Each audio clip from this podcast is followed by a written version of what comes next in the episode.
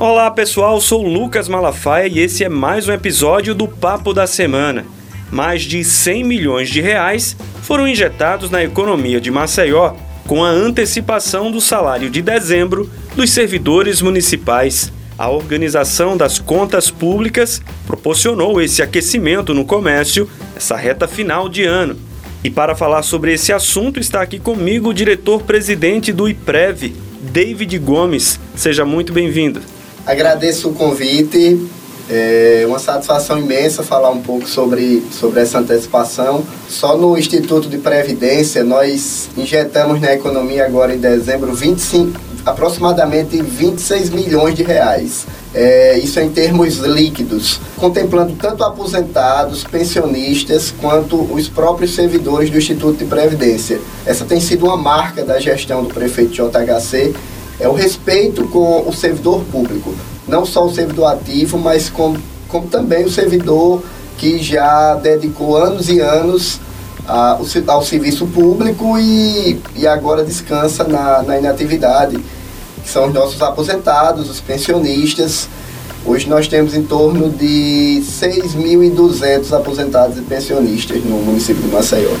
Agora, vocês conseguiram organizar as contas, mas qual era a realidade quando foi iniciada a gestão? Era, era, era complicado, você não tinha uma, uma segurança jurídica, muitos débitos, ainda hoje nós sofremos muito. O Instituto de Previdência, ele, ele, ele foi herdado por nós com um histórico de um passivo gigantesco. Somente na educação, por exemplo, de 2016 a 2020, nós temos um passivo de 42 milhões. Nós estamos buscando o parcelamento junto com o Tesouro, com o secretário de Economia João Felipe, para que possamos regularizar isso com, com urgência. Isso demanda tempo, controle e eficiência. Né? Certo. E quais foram as medidas adotadas para conseguir essa organização? Nós estamos, é, desde o início, é, tentando levantar dados. Por incrível que pareça, até os dados eram, eram complicados, eram de difícil acesso. E esse foi o primeiro trabalho, levantar os dados entender, é, buscar a parceria com, com o Tesouro, com a economia, para fazer um, um, Instituto de Previdência sólido. E esse tem sido, tem sido, tem sido o caminho, o diálogo. Essa é a palavra de ordem.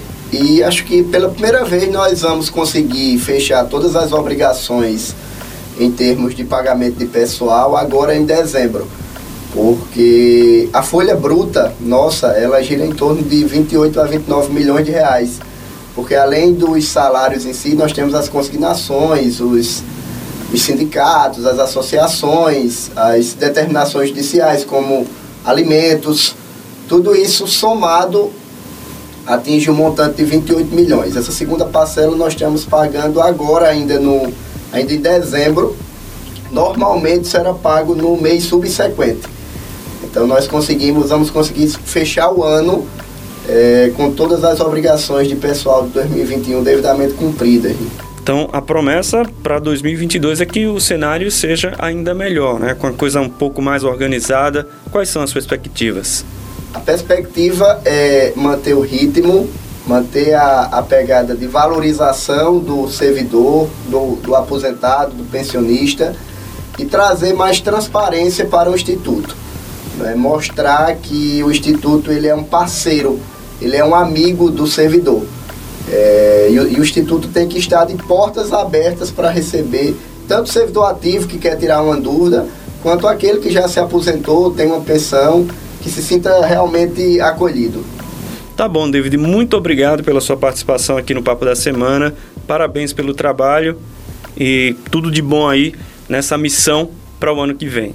Vamos lá, agradeço muito o espaço.